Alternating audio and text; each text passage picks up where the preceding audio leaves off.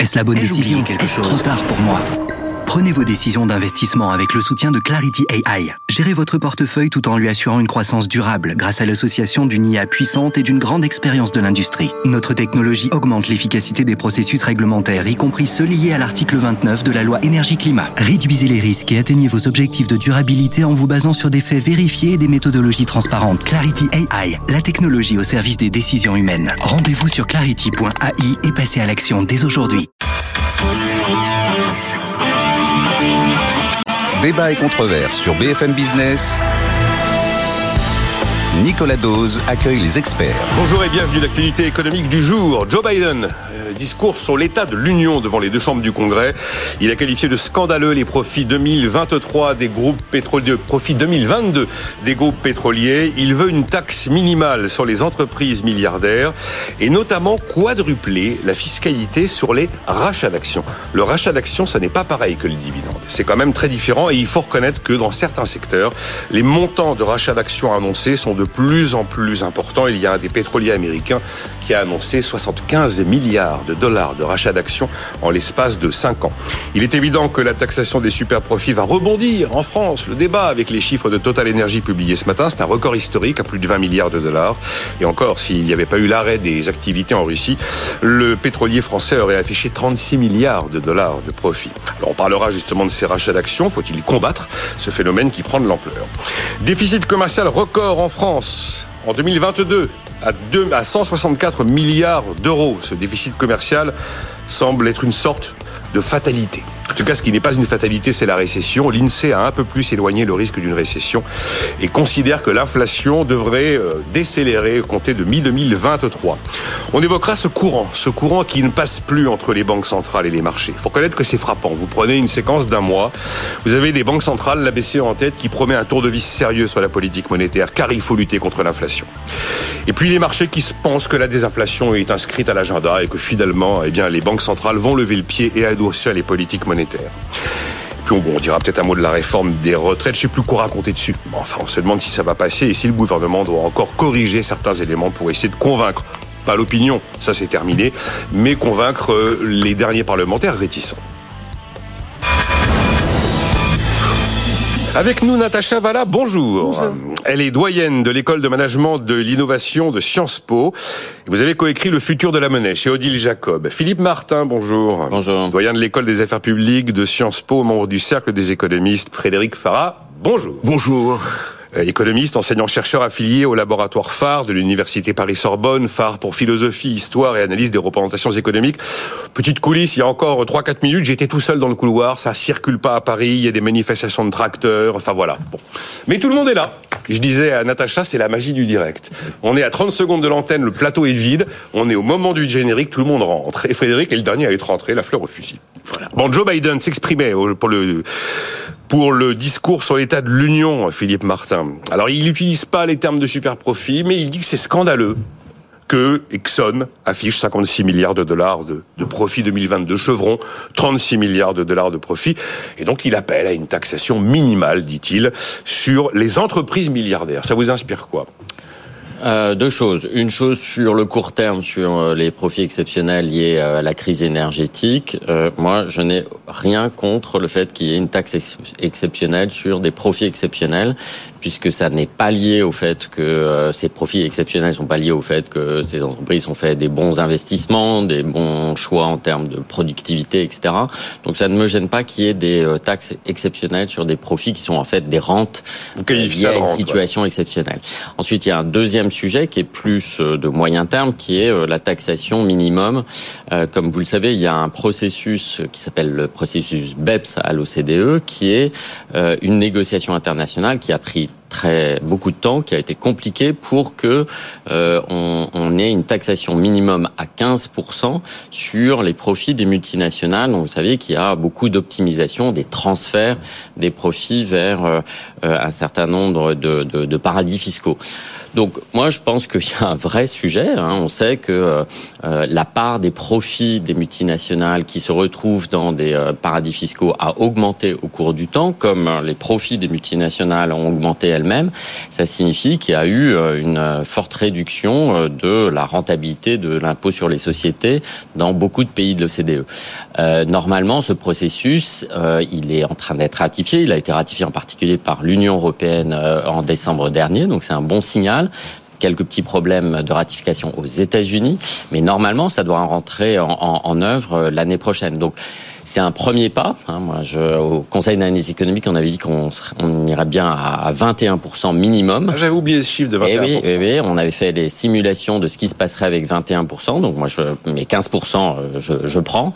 Euh, mais il y a un vrai problème, en effet, de la taxation des multinationales pour lesquelles c'est assez facile de transférer leurs profits vers des, euh, des, euh, des, des paradis fiscaux. C'est vrai pour les multinationales européennes, c'est vrai aussi pour les multinationales américaines. Bon, alors il y a donc deux sujets le sujet de savoir si 2022 s'apparente à une rente, parce qu'effectivement, c'est pas le pricing power incroyable des pétroliers qui leur ont permis d'avoir ces gains. C'est juste un marché complètement déréglé qui a dysfonctionné avec un choc énergétique. Puis après, l'idée de la taxation minimale, et ensuite on verra la question des rachats d'actions. Moi, c'est une question qui m'est assez chère. Même ligne, Frédéric Farah, que Philippe Martin sur cette histoire. Oui, même ligne. Et puis je rajouterais, en plus, on est dans une situation où on se pose des questions, que ce soit en Europe ou aux États-Unis, c'est-à-dire que on fait des dépenses, des plans de relance. Alors d'un côté on dépense, alors si de l'autre côté la recette devient de plus en plus compliquée, où il faut courir après, par exemple, à cause de cette optimisation fiscale, bon, l'État aussi a besoin effectivement, euh, par rapport à toutes les actions qu'il compte mener, que ce soit la transition énergétique, limiter l'impact, que ce soit en Europe ou aux États-Unis, mais il faut aussi que les recettes rentrent. Il n'y a pas uniquement que des dépenses à vérifier si elles sont fondées ou infondées.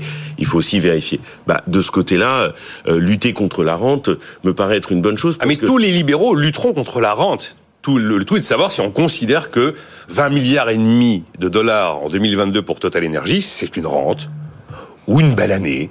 Oui. C'est scandaleux ou pas scandaleux. Vous avez vu tous ces termes qui sont plein de, enfin, plein de passion, beaucoup plus que de raison, par exemple. Euh, oui, mais bon, on va laisser de côté euh, scandaleux, euh, scandaleux et la morale, parce que bon, l'histoire de l'économie, pour le pire ou le meilleur, c'est le détachement de l'économie et de la morale. Hein, je veux dire, historiquement, c'est vrai. Quand on étudie l'histoire de la pensée économique, c'est entre l'économie et la morale, il y a une histoire qui, qui diverge de, de plus en plus. Faut-il rappeler, par exemple, la fable des abeilles de Mandeville et ce genre de choses. Mais bon, passons. la question, c'est que nous vivons déjà dans un capitalisme rentier. Michel Aguilar le disait très bien dans certains de ses travaux, euh, rente des GAFAM même s'ils se portent moins bien, euh, rente qu'on peut trouver sur les marchés financiers, rente des grandes métropoles. La rente est déjà là, c'est-à-dire exceptionnellement ou pas, elle est déjà présente. Donc, ce qui est amusant dans un environnement que l'on veut libéral, il y a en réalité un univers qui ne l'est pas.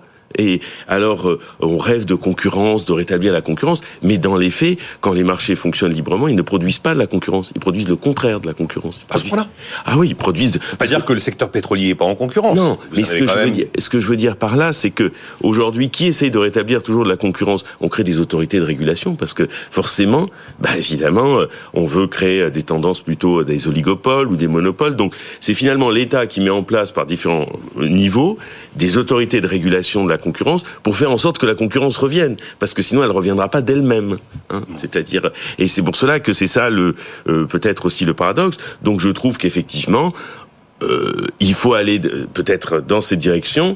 Euh, et Monsieur Biden essaye tant bien que mal aussi de le faire parce que lui-même est un peu à l'intérieur un peu dans une situation où les Américains ne lui portent pas un regard forcément follement favorable. Je rappelle que c'est l'ancien sénateur du Delaware qui est quand même le premier paradis fiscal américain et qu'il ne fera rien sans le Congrès. Il n'a pas de 49-3, hein, Monsieur Biden. il, a, il a que le Sénat aujourd'hui. Donc de toute façon, pour l'instant, c'est plus un effet d'annonce.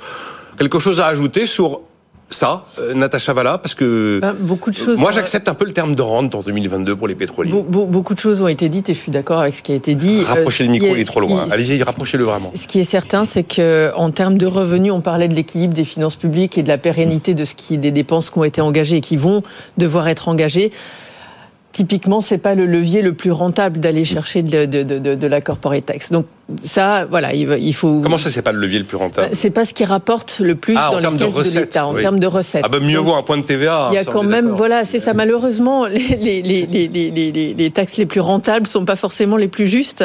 Mais en tout cas, je pense pas qu'on puisse avoir des ambitions euh, folles par rapport aux revenus que ça puisse générer.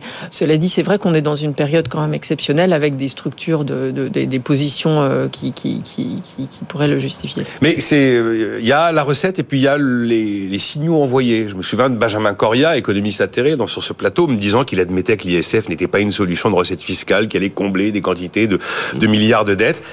Mais ça envoie des signaux, ça envoie des signaux de réconciliation un peu entre les plus modestes et puis les plus riches. Euh, Sans doute. Et, ça, ça, compte. Je trouve que la discussion sur la nature du capitalisme, elle se place bien ici parce que c'est une autre discussion qui est bien distincte de celle des, des finances publiques, enfin, telle qu'on la conçoit dans la question. Mais on réfléchit aujourd'hui, la question du bien commun, la question du capitalisme qui va au-delà de la valeur actionnariale, les choses sont en marche quand même. Donc, euh, euh, moi je m'attends à ce que derrière cette histoire de multinationales du pétrole, de profits, alors on peut dire qu'ils sont super, on peut dire qu'ils sont scandaleux, on peut dire abracabrantaire, enfin je sais pas qu'est-ce qu'on va utiliser comme, comme adjectif. Euh, moi je préfère dire qu'il s'agit plus d'une rente que de profits scandaleux. Je suis sûr qu'on va voir ressurgir le débat pour savoir s'il faut taxer cette fois-ci les milliardaires et pas simplement les entreprises milliardaires. Et là, est comment vous le recevez ce débat? Parce qu'il va se poser aussi. Euh, je crois vous avoir déjà entendu Philippe Martin me dire qu'à circonstances exceptionnelles, augmenter pendant un an ou deux le taux d'impôt sur le revenu, c'était pas scandaleux. Oui, sur les très très hauts revenus, je pense qu'il y a toute une réflexion aussi sur même euh, la taxation euh, de, de, du patrimoine. Ah, alors là, on patrimoine financier. Faut pas confondre euh, revenu et, patrimoine. Non, bien entendu. Et il y a toute une, question sur, à nouveau, sur les paradis fiscaux, mais cette fois-ci du côté des ménages et pas du côté des, des entreprises. Donc oui, je pense qu'il y a une, il y a, il y a, il y a, il y a un vrai débat là-dessus. On, on, le sait en France, on a une relation sur la vis-à-vis de la, taxation du patrimoine qui est, qui est pas qui est pas qui est pas facile. Et je pense que tout le monde est à peu près d'accord sur le fait que l'ISF euh, ne fonctionnait pas très bien puisqu'il taxait plutôt les, les millionnaires que les, les, les milliardaires. C'est la phrase de euh, DSK, ça, oui. Non, mais ce qui est, oui, oui, mais ce qui est vrai. Hein, il y a, des travaux d'évaluation qui, qui l'ont montré.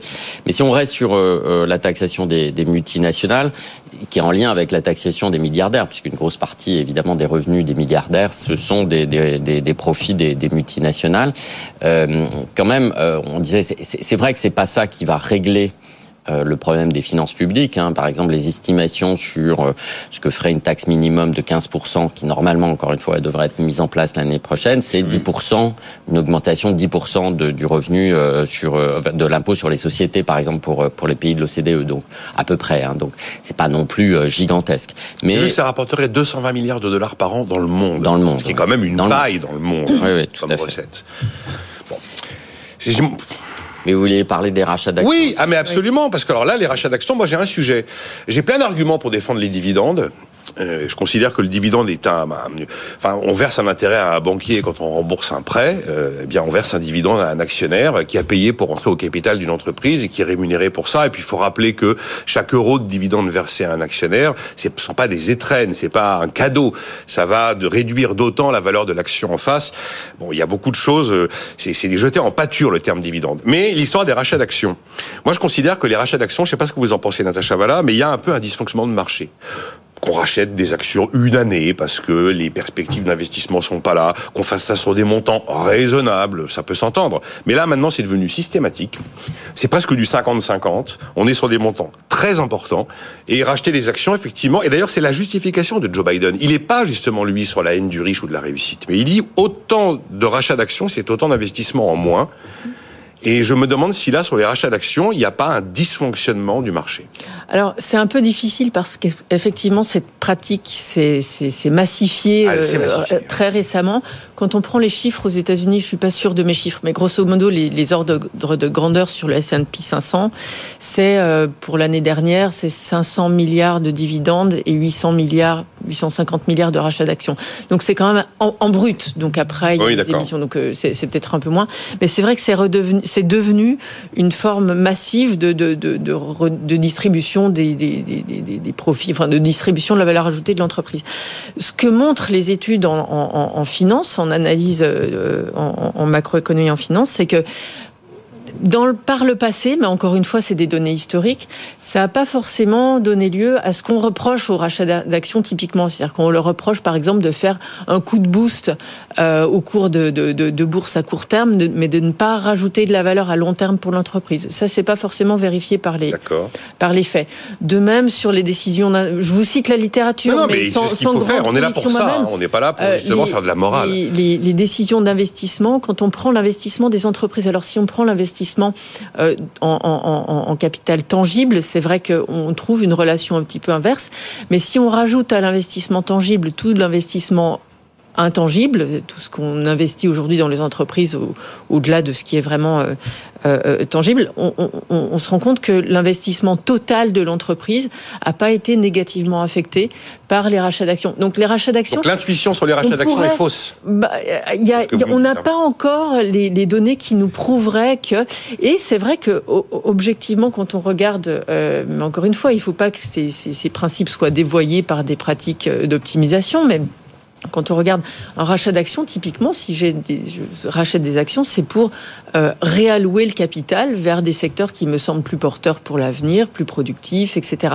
Donc c'est, en tout cas en théorie, un moyen pour réallouer le capital d'un secteur à l'autre. Maintenant, est-ce que ça a été fait dans des comment dire, dans des proportions et avec des, des intentions qui sont euh, en ligne avec ce qui ce que ce que, ce que la règle économique euh, demanderait? Je ne suis pas en mesure de le dire. Il y a Robert qui me dit, eh ben, si maintenant, même sur BFM Business, on soutient des mécanismes de taxation supplémentaires, alors on est perdu.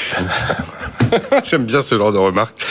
Euh, il rappelle qu'en France, oui, il y a effectivement moins de la moitié des ménages qui payent l'impôt sur le Là, on parle des entreprises, notamment pétrolières.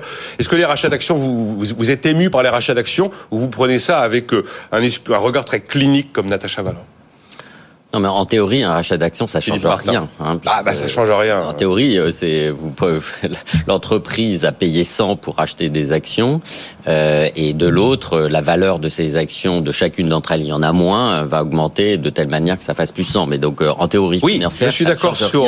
C'est comme les dividendes. Après, euh, quand même, c'est un signal que l'entreprise, elle n'a pas beaucoup d'investissement à faire. Et donc, on le voit bien, là, aujourd'hui, c'est les pétroliers. Bah oui, les pétroliers, qu'est-ce qu'est-ce que vous voulez qu'ils fassent comme investissement dans l'avenir? On voit bien qu'a priori, c'est quand même pas euh, un business d'avenir. Et d'ailleurs, on espère que ce n'est pas un, business d'avenir pour le changement climatique. investi dans d'autres sources d'énergie. Après, ce qui... Total Énergie est très très puissant dans le photovoltaïque, par exemple. Hein. Oui, mais enfin, il a investi là-dedans. Dans le pétrole, c'est ça reste le cœur de métier. Hein, on est d'accord. Et, et, deuxième chose, euh, enfin, alors il peut y avoir des raisons fiscales euh, pour le faire. Donc là, c'est plutôt une distorsion euh, et que et là, je pense qu'il faut éliminer ce type de distorsion en faveur des, des, des, des rachats. Euh, ça, c'est plutôt aux, aux États-Unis. Euh, et, et, et, donc de ce point de vue, moi, j'ai pas de, enfin, je pense pas qu'il faille taxer beaucoup plus, par exemple, les rachats d'actions que les dividendes. Mais enfin, à la fin, c'est quand même pas un signal de très bonne santé financière et surtout en termes réels d'une entreprise quand elle rachète ses propres elle rachète ses propres actions. Euh, Frédéric Farah, là-dessus, vous vouliez ajouter quelque chose ou pas hein, Parce qu'on n'est pas obligé de, de, de, non, de disserter des heures sur les rachats d'actions, même si je pense qu'il y a un vrai sujet compte tenu des montants qu'on observe aujourd'hui. Non, bah, la, vraie question, mais je pense que ça a été largement dit, la vraie question, c'est celle de l'investissement. Y a-t-il oui ou non d'investissement à la fin Et est-ce que ces investissements sont au rendez-vous Ou encore, c'est la sphère financière, euh, bon, pour reprendre des vieux procès euh, euh plus ou moins fondés, est-ce qu'elle se disconnecte un peu plus de la sphère réelle ou pas et, et de toutes les façons, si vous voulez, ce qui est intéressant, qui se passe aux États-Unis, c'est que de voir Biden faire ça, ou après, bon, peut-être on parle de, de, taxation sur les milliardaires, on oublie quand même que historiquement, les, les États-Unis, euh, de la fin de la Seconde Guerre mondiale jusqu'aux années 70, utilisaient énormément leur fiscalité dans une, un objectif redistributif, et, et ceux qui étaient dans la dernière euh, tranche payaient des impôts extrêmement élevés. Hein. Très peu nombreux, car l'assiette fiscale était très restreinte. Oui, mais en même temps... Ce il y avait un effet trompe-l'œil quand même. Ouais, mais ce qui était quand même intéressant, c'est de voir que les États-Unis ont utilisé ces leviers fiscaux, alors qu'on a souvent associé aux États-Unis, oui, c'est Reagan, euh, c'est la fiscalité américaine, mais on a oublié l'épisode d'un mm. peu avant. Donc, dans l'affaire, c'est toujours la même chose. S'il y a des investissements et ça ne nuit pas à l'investissement et ça permet aux entreprises de réallouer le capital, très bien. Si c'est encore des, effectivement, des manœuvres financières qui ne sont pas des signes de bonne santé, ben oui, que M. Biden y aille franco. On ce qu'il fera. Mais c'est vrai, comme vous le dites, Frédéric Farah, les États-Unis sont. C'est assez classique l'histoire de la taxation de la richesse aux États-Unis. Le, New Jersey, en 2020, avait décidé de relever au-delà de 10% la taxation des revenus qui dépassaient un million de dollars. Bon. Euh, messieurs, mesdames, économistes, êtes-vous, faites-vous partie de ceux qui sont surpris des chiffres macroéconomiques qui nous arrivent euh, périodiquement Et là, l'INSEE, encore hier, a relevé sa prévision de croissance pour le premier trimestre de 0,1 à 0,2 un peu l'épaisseur du trait. Enfin, ils étaient plus sur du moins 0,2 sur la précédente prévision. Et l'INSEE considère que le risque de récession euh, s'éloigne. Euh, vous en perdez votre latin, vous trouvez qu'il est que tout ça est cohérent et que ça n'est pas en contradiction avec ce qu'on pouvait évoquer à l'automne dernier, Philippe? Bah, Je vous rappelle le débat qu'il y a eu entre les économistes au printemps euh, Rappelez-moi sur euh, sur l'embargo sur le gaz russe. Hein, et, finalement, on l'a eu euh, l'embargo au sens où il y a eu une très très très forte chute hein, des, des, des, des, importations de, de, de, gaz russe. Et un certain nombre d'économistes, dont je n'étais pas, disaient ça va être la catastrophe industrielle parce que s'il y a euh, moins 30% de, de, de, gaz qui arrive en Europe, il y aura moins 30% de production industrielle. En, en, gros, en économie, on appelle ça des fonctions de production Léontief. Hein. S'il y a un input qui baisse de 30%, bah, il faut que toute la production baisse de 30%. C'est pas ce qui s'est passé. Et moi, j'étais parmi d'autres économistes qui disaient oui, c'est un choc négatif, bien entendu, pour l'industrie, pour l'économie, euh, et en particulier pour l'industrie allemande, mais il y a des voies de substitution, il y a des voies d'adaptation. Euh, euh, quand il y a un gros choc énergétique, on l'avait vu au Japon avec Fukushima, on voit qu'en effet, dans les trois premiers mois, évidemment qu'il y a un, un, impact très négatif sur le processus de production, mais les entreprises s'adaptent, trouvent des moyens de substitution en termes d'énergie, d'autres inputs, etc. Et c'est ce qui s'est passé, c'est-à-dire que, en effet, euh, c'est un choc négatif pour l'économie, c'est un choc négatif pour l'industrie, en particulier allemande, qui est assez énergie intensive. Mais à la fin, à la fin, en termes de processus de production, les entreprises ont trouvé des moyens euh, de, euh, de s'adapter. Alors, on a eu le coup de chance, évidemment, avec les températures qui étaient, qui étaient douces, etc. Ça, c'est très important. L'effet météo a beaucoup Évidemment, joué. évidemment. Euh, et par ailleurs, euh, ce qui est en train de se passer, donc là il y a un risque à mon avis pour 2023, c'est que on est parti d'un choc qui était vraiment un choc d'offres sur les conditions de production, sur les coûts de production pour les entreprises, qui est un choc négatif évidemment pour les entreprises, et ça va avoir un et ça a déjà un impact hein, parce que quand on dit les choses sont meilleures que ce qu'on avait prévu, il y a quand même un ralentissement assez fort. d'accord. Euh, en fin de en fin d'année euh, sur, sur, sur la zone euro et la France, mais c'est pas la récession que certains nous prévoyaient à moins 5 ou moins 6% hein, en Allemagne. Moi, j'étais en Allemagne et, c'était terrifiant. Et euh, où, où, où, disait, bah non, s'il y a plus d'énergie, il y a plus d'industrie, et donc ça s'effondre. Ben non, c'est pas ce qui s'est passé.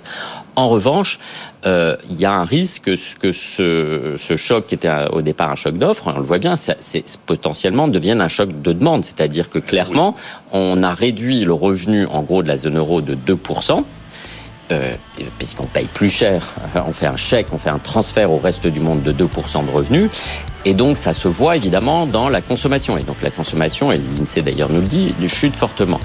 Avec en plus une petite monétaire quand même très restrictive sur l'investissement.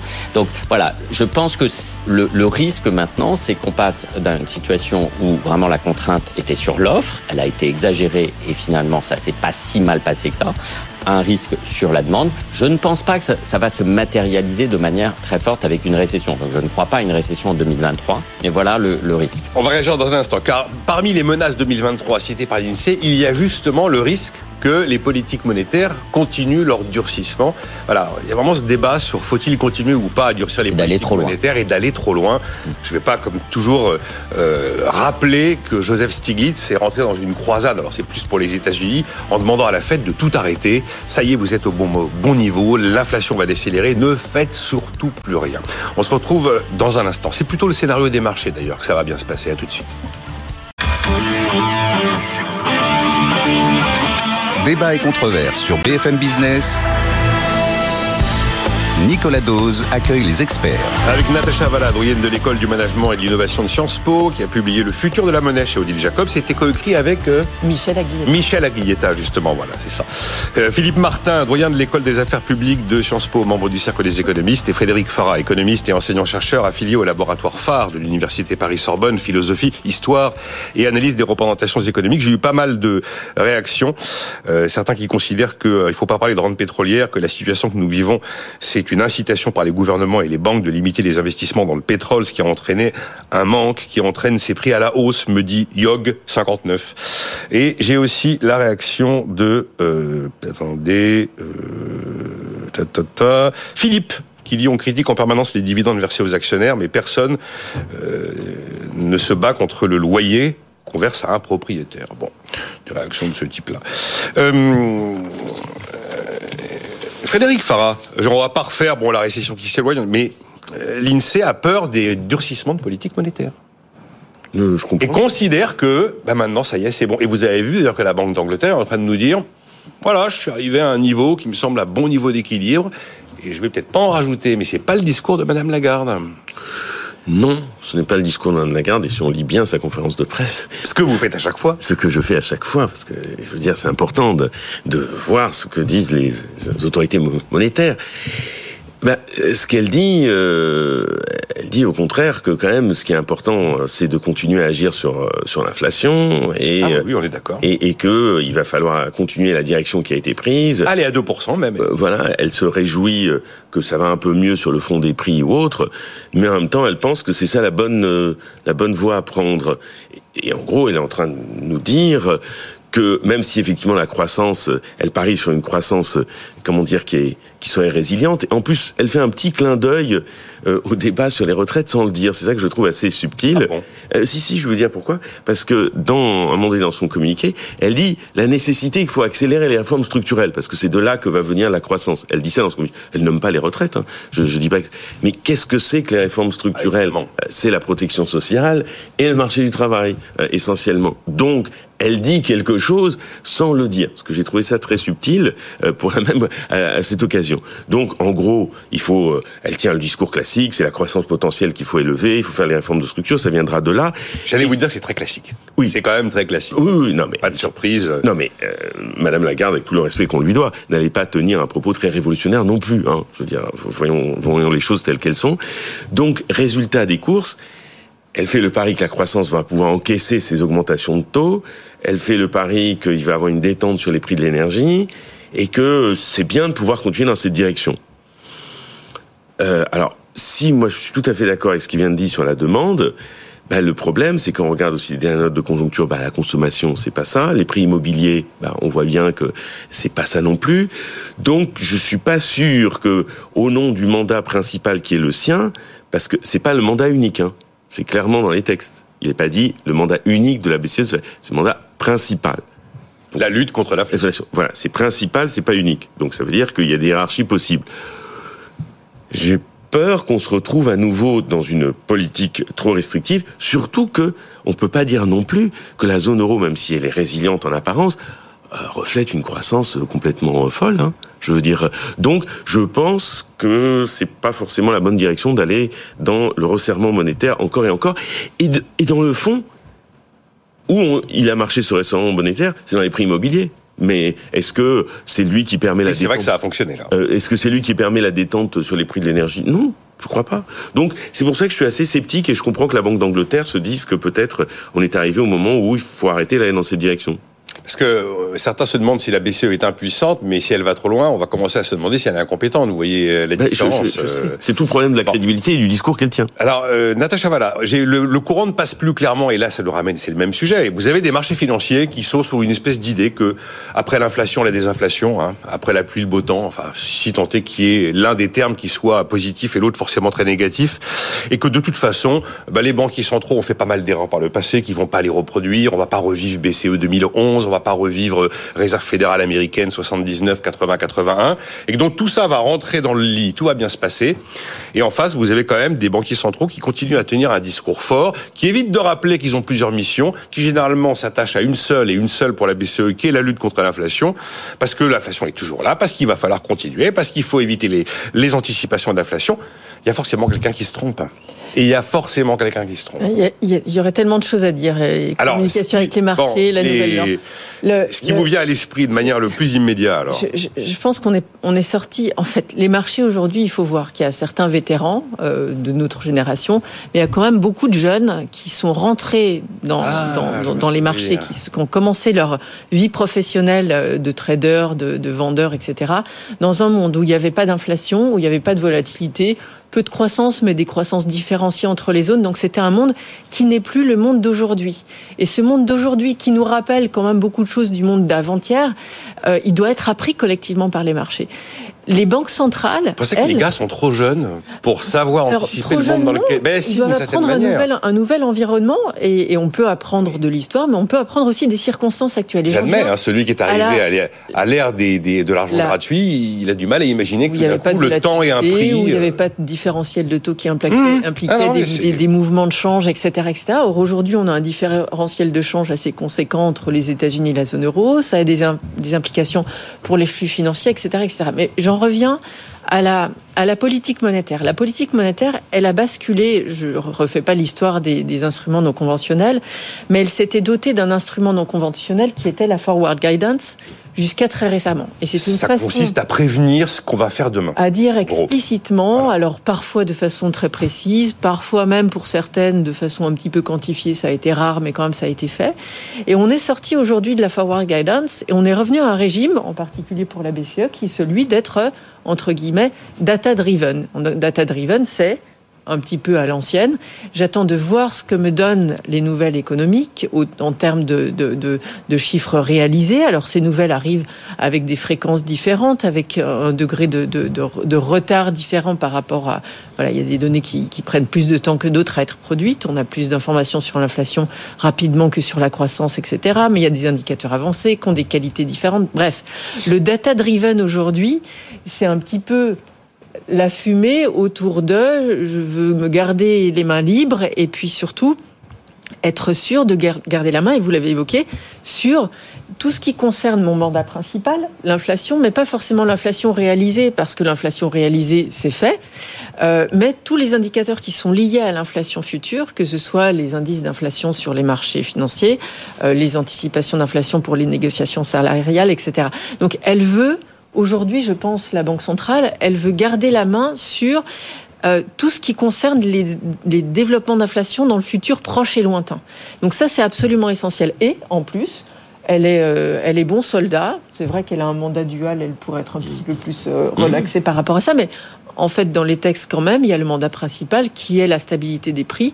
Et ça, ça a été malheureusement, en tout cas, ça a été décliné dans un chiffre avec une spécification liée à la stratégie qui est très très précise. Donc, la Banque centrale aujourd'hui, elle juge qu'il vaut mieux rester dans les clous, dire qu'elle reste dans les clous et surtout ne pas en dévier pour éviter d'avoir des dérapages. Maintenant, le Vous vrai. pas exactement sur la ligne de Frédéric qui pense qu'on a peut-être atteint un moment, un moment il faut lever le pied. Je ne me suis pas prononcé parce que je suis assez d'accord. Ah, vous êtes d'accord. Bon, l'idée, c'est de savoir si maintenant c'est stop ou encore. non, mais la vraie question, en fait, la vraie question, c'est est-ce que la BCE va délivrer? Est-ce qu'elle va faire ce qu'elle dit? C'est ça le gros sujet. Alors, ce qu'elle dit, c'est un peu costaud. C'est vrai que c'est un peu. Ce qu'elle dit, c'est déjà 50 points de base en mars. Hein. oui, voilà, mais je pense qu'il faut. Il y a encore du resserrement à faire. Les taux réels sont très bas et sont oui, les taux réels, négatifs. Il faut faire attention à la gestion de la transition parce qu'il y a des, vulnérabilités financières. On en discutait hors antenne au niveau des entreprises. Donc là, effectivement, il faut avoir beaucoup, beaucoup de doigté dans cette transition-là. Mais à partir du moment où on dit qu'on va faire quelque chose aujourd'hui, c'est essentiel de pas trop dire par rapport rapport à ce qu'on sera capable de faire. on disait avec Jean-Marc Daniel, je crois que c'était en fin de semaine dernière, peut-être quand on fera le bilan de la séquence que l'on vient de vivre, déjà euh, des, des, prévisions d'inflation qui ont été démenties par la réalité, objectivement, hein, quand on écoutait les banquiers centraux, les économistes il y a maintenant un an et demi, voilà. Et peut-être qu'on se dira que la séquence n'aura pas été si mal jouée par les banques centrales. Et notamment si la récession est évitée. Vous avez vu là les, les prévisions euh, euh, du fonds de gestionnaire, enfin le gestionnaire de fonds Fidélité Internationale, qui sort sa onzième enquête annuelle et qui dit que les multinationales prévoient des profits à la hausse en 2023. Euh, qui voulait réagir à ce qui a été dit sur euh, euh, cette perception des choses qui est vraiment très marquée d'un côté et de l'autre, avec un grand écart entre les marchés et les banques centrales. Et moi, je me dis, il y a quelqu'un qui va déchanter. Oui, mais c'est parce que les marchés sont aussi relativement optimistes sur le sur l'inflation, c'est-à-dire qu'ils ils croient que l'inflation va va baisser plus rapidement que ce qu'on pensait il y a encore quelques quelques mois. Ils ont peut-être pas tort. Et ils ont peut-être pas tort. Euh, c'est-à-dire qu'on avait tous en tête euh, l'expérience des, des années 70. Enfin, certains économistes avaient en tête d'interpréter euh, la situation actuelle à l'aune des années 70 avec euh, la l'inflation la, qui qui fait augmenter les salaires, qui fait augmenter euh, les prix, etc. C'est pas ce qui s'est passé, et on est plutôt sur une situation avec une, une augmentation de l'inflation très rapide, qui a surpris évidemment beaucoup d'économistes, mais qui fondamentalement est quand même lié à des phénomènes temporaires. Euh, alors c'est du temporaire qui a été assez persistant, hein, ça, c'est là où on, on s'est aussi trompé, mais où on voit quand même aux États-Unis euh, que le pic d'inflation est certainement derrière nous. Pour la zone euro, c'est peut-être encore un petit peu tôt pour le dire, mais je pense qu'il y a. Aux États-Unis, c'est en octobre hein, que ça bascule. en octobre, début novembre, ça y est. Hein. Et en zone euro, il y a des signes comme quoi aussi potentiellement euh, le, le, le, pic est derrière nous. Une des questions, c'est évidemment, est-ce qu'il faut revenir à 2% Et, c'est un peu la question que, Natacha aussi euh, posait. Et, à quel rythme euh, Et est-ce qu'il faut créer vraiment une récession pour pour arriver à ces, à ces, à ces 2% Donc c'est la question aussi de l'arbitrage entre inflation et, chômage. mais je pense qu'on on, on, on, on doit pas être constamment avec l'interprétation de ce qui se passe avec euh, ce qui s'est passé dans les années 70. C'est plutôt un choc d'inflation plutôt temporaire et qui, à mon avis, va, va, va revenir euh, plutôt à la normale. Mais est-ce qu'il faut revenir rapidement à 2% Je pense que c'est, à mon avis, on se tromperait, et la Banque Centrale Européenne se tromperait si elle voulait aller trop rapidement à 2%. C'est un peu ce qu'a dit Madame Lagarde. Euh, juste sur ce point, et puis j'aurais une question pour vous, parce qu'il y a un sujet où j'ai pensé à vous, Frédéric, cette nuit. Est-ce qu'il faut oublier cette cible de 2% et décider que le monde dans lequel nous entrons est, est différent et qu'il correspond plus à 3% Et même, je crois qu'Olivier Blanchard disait pourquoi pas 4%. Et ça, c'est important, parce que là, vous inscrivez le monde de demain dans... Alors Frédéric, allez-y, puis Natacha, sur cette cible. Ben, en fait, ça pose un problème ancien, c'est-à-dire que quand euh, on a donné comme pour mission à la BCE la stabilité des prix, au départ, avant que la BCE donne des cibles en tant que telles, ça n'a jamais été défini quelque part. Qu'est-ce que c'était la stabilité des prix Jamais dans le fond. C'est finalement la BCE qui a fait le job en indiquant et en faisant évoluer sa politique monétaire, puis on est arrivé à ce ciblage-là. Mais la stabilité des prix euh, n'a jamais fait l'objet. Vous savez, c'est comme l'histoire du rapport dollar euro. Jamais quelque part dans un texte ou jamais quelque part n'a été dit quel était le bon couloir, quelle était la bonne fonction. C'est avec fait... le temps, on a une idée. Oui, avec le temps, on a une idée. mais, mais en même temps, je vous rappelle que dans les textes, normalement, la politique de change initialement ne devait pas échoir à la Banque centrale. Hein. Dans les textes au départ, quand on revient à Maastricht, hein, euh, pour revenir dans le passé. Mais donc aujourd'hui, effectivement, le vrai arbitrage, encore une fois, c'est effectivement cette inflation et le chômage. Et l'histoire avec les années 70 pouvait pas se répéter, à mon avis, très modestement. Pourquoi? Parce que les mécanismes de transmission d'augmentation des prix vers les salaires, dans la mesure où il y a eu un large mouvement depuis trois décennies de désindexation des salaires et des prix, euh, ça me paraissait difficile. Et puis aussi la capacité de négociation des travailleurs dépendants de certains secteurs, c'est quand même au fil du temps érodé. Donc leur capacité à pouvoir imposer des augmentations de salaire qui créent un effet de second tour et qui créent ensuite effectivement une boucle salaire-prix me paraissait beaucoup moins d'actualité, surtout que la, les salariés dans les années 70, si on regarde même le pouvoir des syndicats qui étaient ceux des années 60-70 par rapport à ceux d'aujourd'hui, euh, ce n'est plus le même monde. Je veux dire, c'est clair que cette capacité... Et en plus, dans les années 70, on n'était pas lancé dans la deuxième mondialisation que l'on a connue après. Donc on était dans un, des contextes historiques qui étaient différents.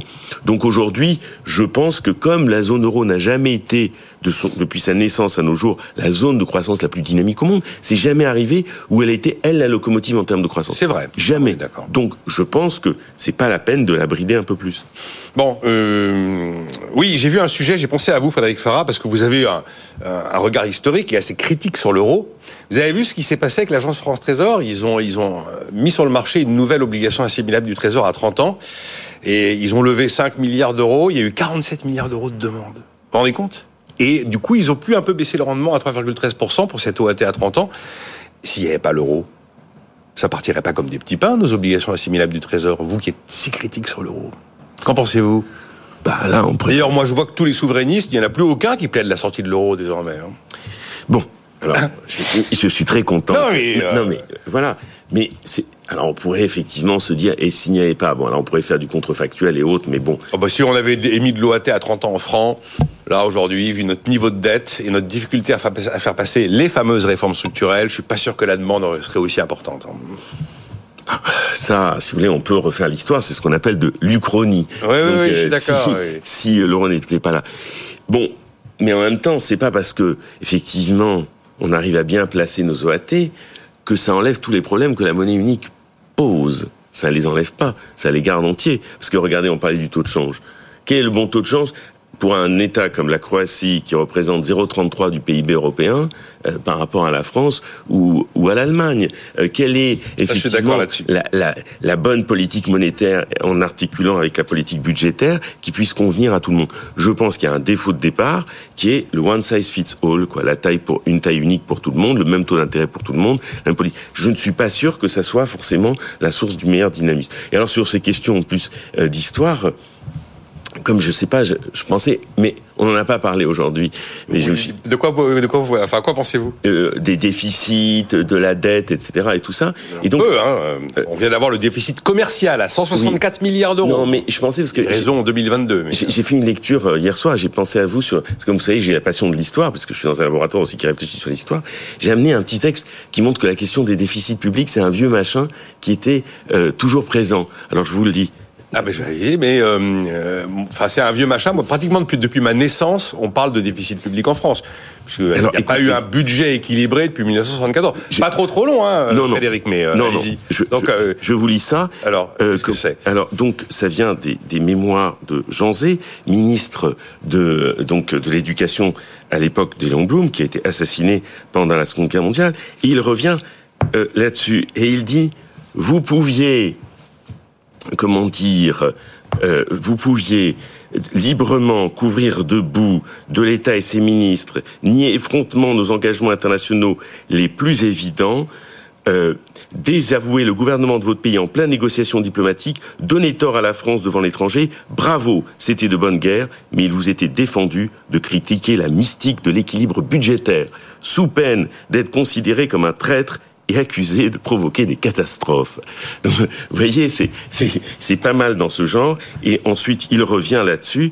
Par crainte de compromettre l'équilibre budgétaire, cet idéal constamment entrevu, jamais atteint, il était devenu impossible de réaliser la moindre réforme, de faire aboutir la plus petite innovation. Donc vous voyez, c'est assez amusant. Euh, moi aussi, j'ai une pensée pour vous en disant que vraiment, ces, ces choses sur l'équilibre budgétaire semblaient être vraiment des débats anciens et on parle ici des années 30. Les lectures de Frédéric Farah. euh, ou je sais pas si ce qu'on vient de dire amène une réflexion de votre part sur. Euh, bon, là, j'allais chercher Frédéric sur euh, l'euro qui permet à la France de vivre malgré tout relativement sereinement, euh, même si on peut admettre qu'il y a des défauts conceptuels à cette monnaie. Non, pas de, pas de réaction particulière. Non, peut-être le lien avec le déficit commercial. Ah, vous pouvez dire un mot du déficit. Attention. Parce que il y a des raisons 2022 pour le déficit commercial. Non, mais c'est parce que dépréciation si, de l'euro. On veut faire le lien avec justement les questions de déficit public. Je pense qu'il y a quand même une lecture macroéconomique du, du déficit commercial de, de, de, de, cette année. C'est-à-dire que on a fait le quoi qu'il en coûte, on a un déficit public autour de, de 5%.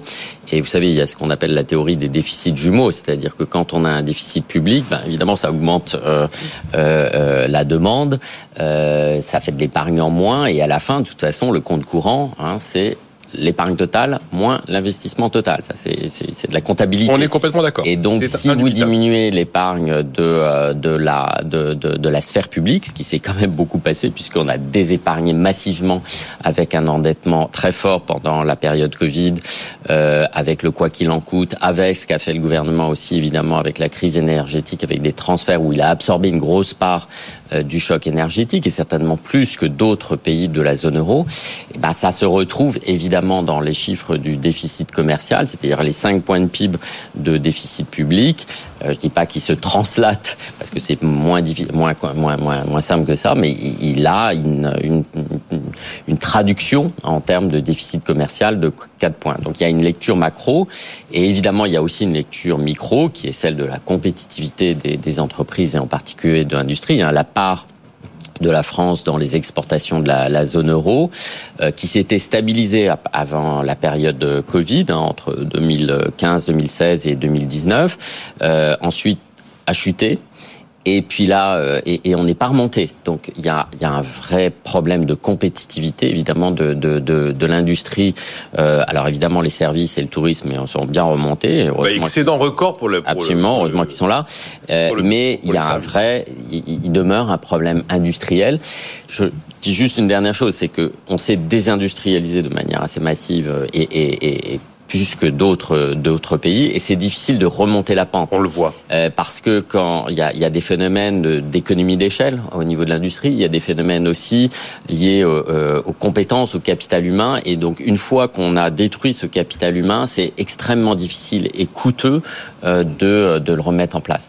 Donc euh, cette politique de réindustrialisation, si on pense qu'elle est elle est nécessaire, ça ne peut ça, ça doit être quelque chose de, de, de longue haleine et je pense que la question en particulier du capital humain, de la formation est absolument essentielle. On m'a parlé d'ailleurs hier, notamment avec Christian Sattienne et Romary Vaton, en parlant aussi de l'accès aux fonciers et des complexités administratives pour réussir à lancer une activité industrielle sur le sol français. Bon, on termine avec un mot sur les retraites. J'ai entendu un jeune hier, il devait avoir les 24-25 ans, il manifestait contre la réforme. Et je me suis dit qu'il y a quand même encore des choses qu'il faut éternellement réexpliquer. Parce que ce jeune, on lui disait pourquoi vous êtes dans la rue? Et il disait euh, je suis dans la rue parce que je veux pouvoir profiter à la retraite de tout ce que j'ai mis de côté. Ce qui veut dire que la retraite par répartition, il a le sentiment qu'il travaille tous les mois et qu'il met de l'argent pour lui de côté. Il faut lui réexpliquer que l'argent qu'il verse tous les mois en cotisation, c'est de l'argent qui paye immédiatement les pensions actuelles des retraités et pas de l'argent qu'il met de côté. Il y a vraiment des choses comme ça qui sont frappantes aussi, ceux qui ont le sentiment qu'on va passer à 64 ans l'été prochain. Non, c'est étalé sur plusieurs années.